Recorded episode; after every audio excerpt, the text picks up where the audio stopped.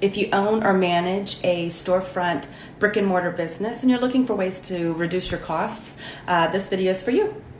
Scenarios like this are a big problem for your site, but there's a way to fix it. Number one, review your hauling contract with your service provider. You may not have enough dumpster space or just not enough pickups per week.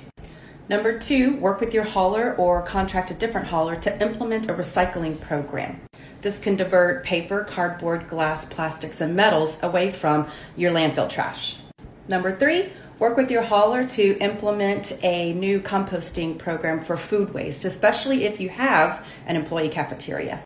Yes, there may be some upfront cost of implementing these new programs, but you can use the cost savings that you'll have in reducing your landfill trash services to help offset the costs of the new programs. Leave your questions in the comments.